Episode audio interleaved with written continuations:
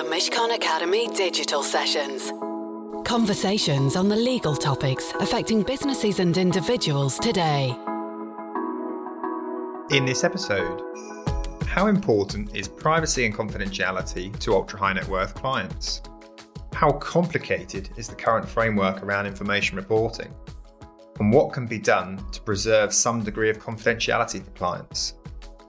Well, hello and welcome. My name is David Whitaker. I'm a partner in the tax and wealth planning team here at Mishcon, and I'm kindly joined by Oliver Morgan Crosby, a director at Evelyn Partners. Ollie, we're, we're here today to talk about privacy and confidentiality in the context of the ultra high net worth community.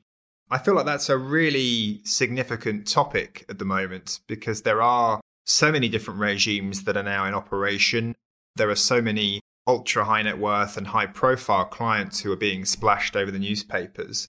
How important do you think privacy is to clients in this, this current environment?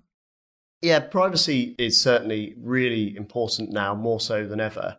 It used to be that tax was very high on the agenda in terms of tax mitigation.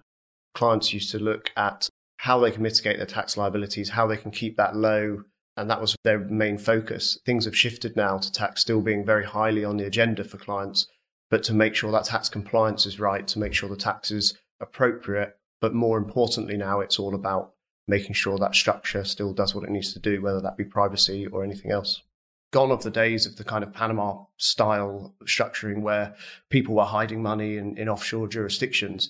That that simply isn't the case, and certainly not with, with the reputable firms around around the UK and globally. We see our families wanting to protect their family. We see matriarchs and patriarchs of families desperate to make sure that their children aren't kidnapped, that their family properties and, and yachts and various assets that they spend time on aren't constantly being circled by a media helicopter. Yeah, I think that's right. And there's there's an interlinking, isn't there, between the tax advice that we're giving and the tax optimization and privacy? Because I think now, as you said, in light of the Panama Papers and those those data hacks, there's been a real public shaming of people who have engaged in aggressive tax avoidance or use of offshore structures to try and shelter income that they're not declaring. And I think now we've gone, it's sort of gone so far that actually there is a real sensitivity around an individual's tax affairs getting into the public domain. And as a result, a real desire, you know, to ensure that your structure is as vanilla as possible so that if there is ever a leak, and obviously we we try to take measures to ensure there isn't a leak, and that, as you say, people's data and, and privacy is protected. But actually, you, you, want to. There's a reputational element that I think we perhaps we never really considered in as much detail as we do now. Yeah, that's definitely right. I think when you read back, I'm sure you're the same. When you read back some of the advice that our clients have received in the early 2000s, most of the time you look at the even the language of the advice itself is really talking about you know this is how you can save tax. This is what we're doing for you to be able to stop this part of your structure paying any tax. Whereas now all of that advice has to stand up to the commercial scrutiny. And that's firstly from the tax authorities around the world, but probably more so from the media, from the public. Exactly coming to your point, you look at the, the issues with Rishi Sunak and his wife that came through a few months ago.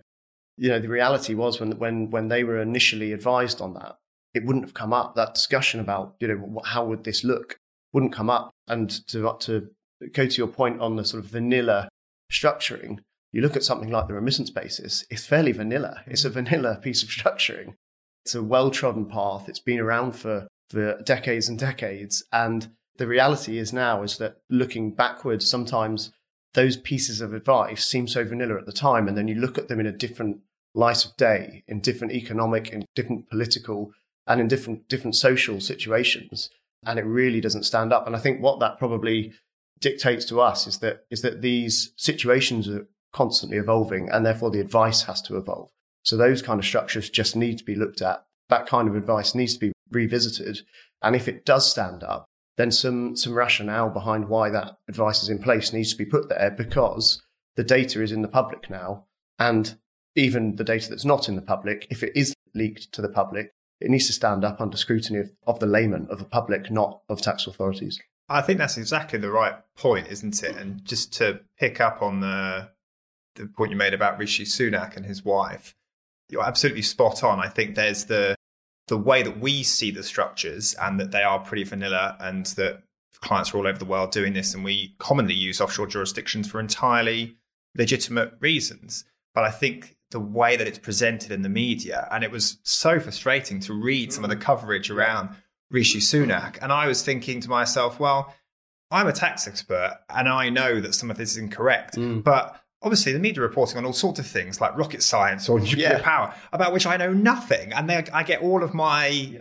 News from the media. So you're a bit concerned.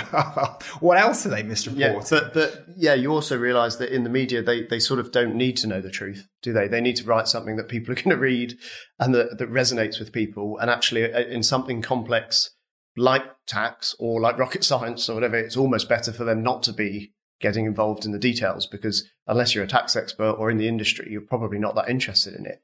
But the reality is, is what you want to read is the headlines of, you know, non-dom saves tax because of claiming to be not based in the UK. And, and those kind of headlines is what sells the newspapers, what gets people reading. It's exactly the same with the, uh, with the panoramas that you can sometimes get, which, which completely, rightly so, simplify and dumb down what is an entirely complex, mm. huge issue with, with all sorts of different facets.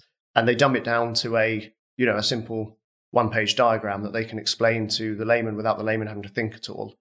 And then they tear it apart based on the complete simplification of what's a, a very complex matter. Yeah, exactly. It sensationalizes the news without really a proper appreciation of the, the nuances and the, the tax complexities that we're advising on.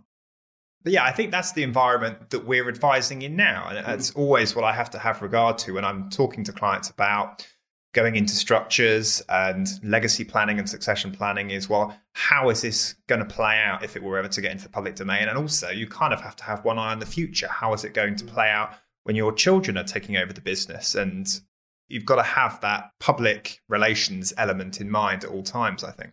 Definitely. And I also think as the, as we look to the future, we're seeing it now, but so much more reporting to tax authorities. To come back to the, the sort of tax authorities part of the whole reporting culture and, and who you have to answer to now, what's really, I think, interesting now is you see the, the new generation having to report so much more to local tax authorities and tax authorities exchanging so much information that 10 years ago, it didn't really matter whether information was up to date on records for trustees, for banks, and and offshore jurisdictions because no one ever got hold of that and it was an internal record. Now that information is is transferred and we've had clients with letters from HMRC, from foreign tax authorities, either nudge letters or specific letters to the client saying we know about X, Y, and Z. And there's there's a few kind of horror stories of that where you know one is we know about X, Y, and Z and we didn't as the tax advisors. So we suddenly get on the phone to the client and we say, this letter is quite important. We need to put your, you know, all the cards on the table here because we can't advise unless we're in the picture here. We don't know. But the other thing is, is we, we had a letter from HMRC actually that talked about we've got information from an offshore jurisdiction that you hold millions of pounds in this bank account, and this is your chance to come forward about it. You know, we've received the information from the bank, and our letter back to HMRC there, without advice, that client may well have sent a letter back to HMRC saying, "Oh my God, sorry, we'll, we'll bring this up to date. We'll report it now."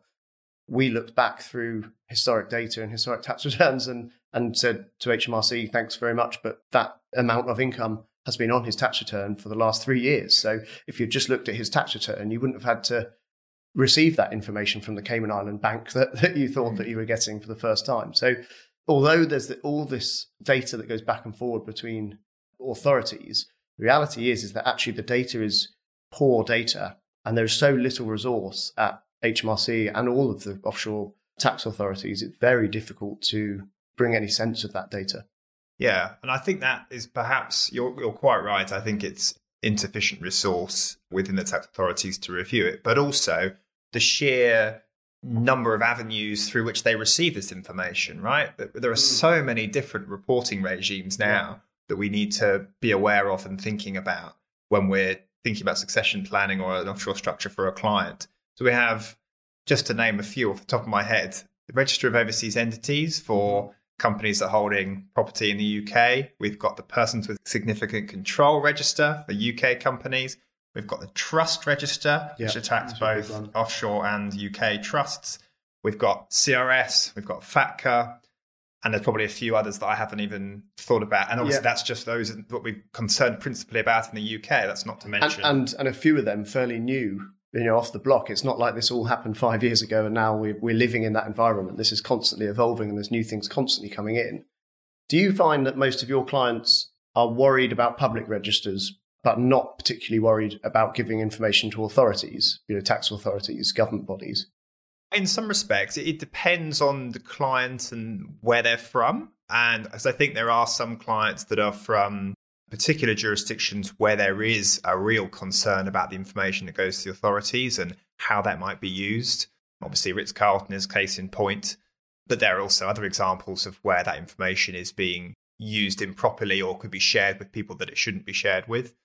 But on the whole, I think you're absolutely right. There's certainly no no reluctance on our clients to comply with their regulatory obligations, but there is a concern to ensure that their information is not unnecessarily publicly available. And that's often the sort of the elements that we're looking at. And people are concerned about privacy for a whole host of legitimate reasons. I had a client recently who was the sister of a, a well known deceased actor, and she had inherited all of his IP and his image rights um, after his death, and she had used those proprietary rights to enter into a, a venture with a production company in the US, and she made a very successful series based on his image. Anyway, as a result, she received all sorts of vitriol and hate and trolling online because she was deemed by his sort of superfans to be exploiting his legacy. Anyway, a few fast forward a few years, and and um, she's been given an offer from a, a UK production company to do a, a similar sort of series using his image, and she's very concerned about her privacy and the fact that she's engaging in that venture again, and that will get out.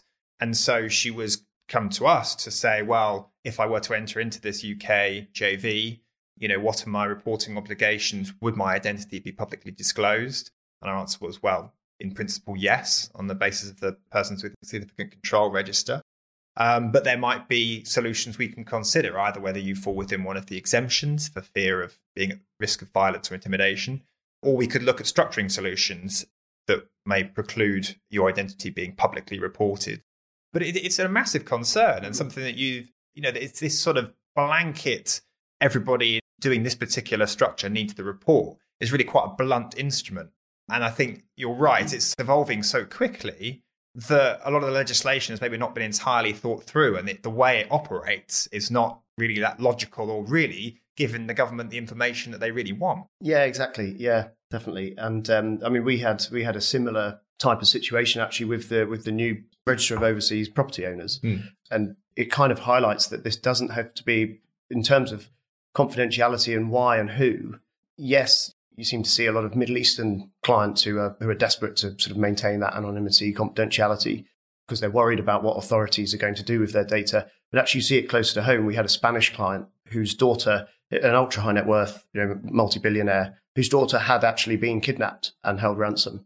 And thankfully, that had all resolved itself, and, and his daughter was back. But as a consequence of that, when the register of overseas property ownership came in, this was a huge, huge thing to the point where we were selling properties. You know, he, he said, uh, under no circumstances do I want people knowing that that's my house, that that's my family home. Even in the UK, you know, these are UK properties where he said, I, d- I don't care that the, the UK don't have that sort of system and, and, and it generally is a safer environment. He said, if it's registered back to me and people can know that it's my property, Hmm. I don't want it. That's really difficult though, because that legislation came in force with virtually no notice. Yeah. Because it sort of comes in with retrospective effect, right? So if he owned the property whenever it was, as at February or March Yeah. earlier this year, he's reportable, even if he's subsequently disposed of the property in the meantime. Yeah, exactly. And and so some of the you know like with all of these things, and actually it's funny that as you say, it's almost a retrospective reporting obligation, and that's why it sort of involves that delicacy and, and working very quickly to either dispose or, or come up with a solution. Whilst that is a reporting issue, you see exactly the same things that came in, you know, like we said right at the start when we said that where it used to be tax minimization, it's now all about protection of structures and anonymity, confidentiality. The same almost respective reporting came in, if you remember, in 2012 when ATED came in, and suddenly it was a case of, oh, well, it's okay. If you don't want to pay ATED, you can de envelope. Well, there's massive costs to de enveloping. So you have all these structures now paying the annual tax on envelope dwellings that if you would set them up today, you would never set them up in that situation, but you're stuck because of the cost of de enveloping that. It's a similar thing now we're seeing with reporting, where there's a huge cost to change the structure, or you have to lump the fact that you're suddenly reporting something on a basis that you never thought you mm. needed to when you set the structure up. I think that's a fantastic case in point, isn't it? The residential property, because when we both first started, virtually all foreign investors coming in and, and buying ultra prime property in the UK would do it through a trust and underlying company structure. And then they introduced ATED, imposing the annual charges. But I think on the whole, people were quite happy to keep their structures on the, the basis of the other benefits that were conferred. Then we subsequently had the capital gains tax charge introduced, and then the mm. IHT advantages taken away. And it's still at that point, as you say, there was obviously a cost to de enveloping, but I think the the singular advantage that was still derived from that structure was privacy. Mm. And now they've taken that away. And so I think a lot of people who were making these, you know, these fantastic investments have sort of had the rug pulled out from under them a little bit in that they now will no longer have any privacy in respect to their ownership of these properties. And it's, it's a real concern for people. So I think, you know, we, we've covered a lot of ground in terms of the regimes and the different reporting obligations that apply. What sort of things have you done to try and protect clients' privacy or mitigate the reporting, or at least manage the reporting? Yeah, I, I, think to protect people's privacy as as the game is constantly changing is a much harder position than to make sure everything is in place. And actually, it's as much these days about reassuring clients where the reporting is going as it is to say, look, okay, we'll move to this structure that might maintain privacy. You know, we'll use to nominees to try and maintain privacy and to try and get around some of the obligation. That is all well and good, but the reality here is that it's such a fast moving pace that quite often the best solution is just to say, look, let's just make sure everything is, it goes back to your point right at the start, everything is as vanilla as we can make it. Because it's a vanilla structure, the reporting is as minimal as we need to make it. And it's very easy to get that reporting spot on so that you don't get a letter from the, the authorities in five years' time saying, well, hang on, this reporting was wrong. So, for example, we have a family, an international family with trusts with a French brother, and we've already seen the amount of penalties that the French tax authorities can can put on you for inappropriate reporting in, in France. And it's almost a case of, well, look at what's happened there. Let's learn our mistakes. And now that we have all these reporting obligations in for UK, let's make sure we get that right completely from the start, whether that be by de-enveloping, by, by winding up structures, or whether we go into these structures and make sure that we know exactly what the data that's being sent is and we get that data right.